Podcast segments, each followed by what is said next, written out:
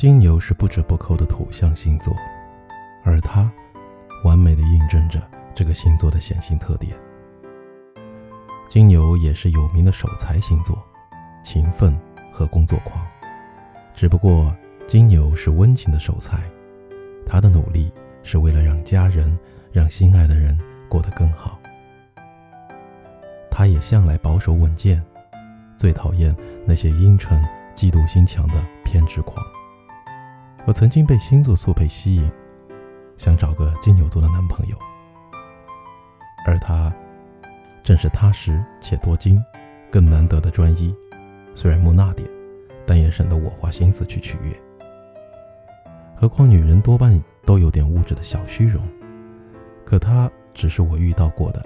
一个年龄相当的金牛，更确切的说，可以算是我的小弟。他比我小四个月，却足以成为鸿沟。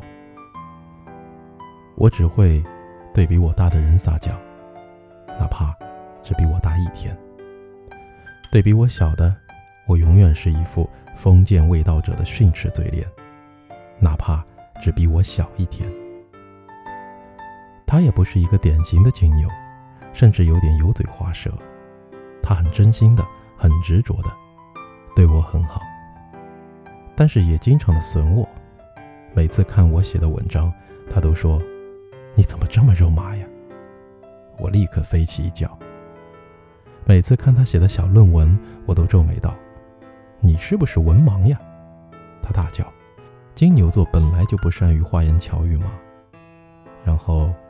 我索性亲自帮他写，代价是一罐罐的巧克力和瑞士糖，花花绿绿的塞在铁盒里，很温暖。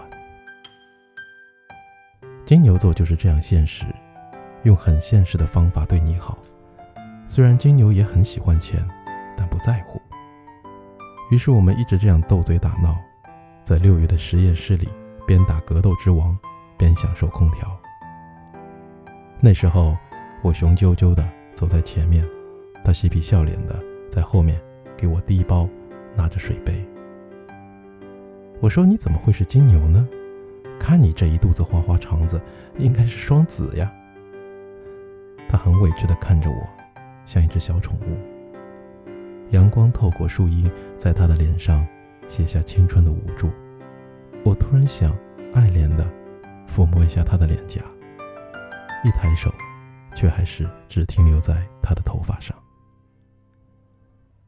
后来他毕业了，比我先离开学校，没有考研，没有留校，走得远远的。临走之前，他抱着大捧的热情向日葵来看我。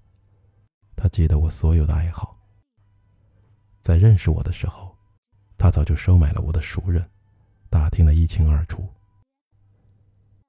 金牛座的人总是很有计划和战略，因为之前的之前某个夜晚，他问我为什么不接受他，我笑，因为你比我小。他跳起来，我要去改身份证，我比你大。我摇头，没用的，因为一开始我就在心里把你当弟弟。他很颓丧的一直呢喃，我要改身份证。我要改身份证。我要改身份证。然后我看见他的肩膀在抽动。也总是这样为着小事而纠结。我不去看他，不忍看他的泪水。以他的年纪，失恋算是最大的挫折。我需要让他长大。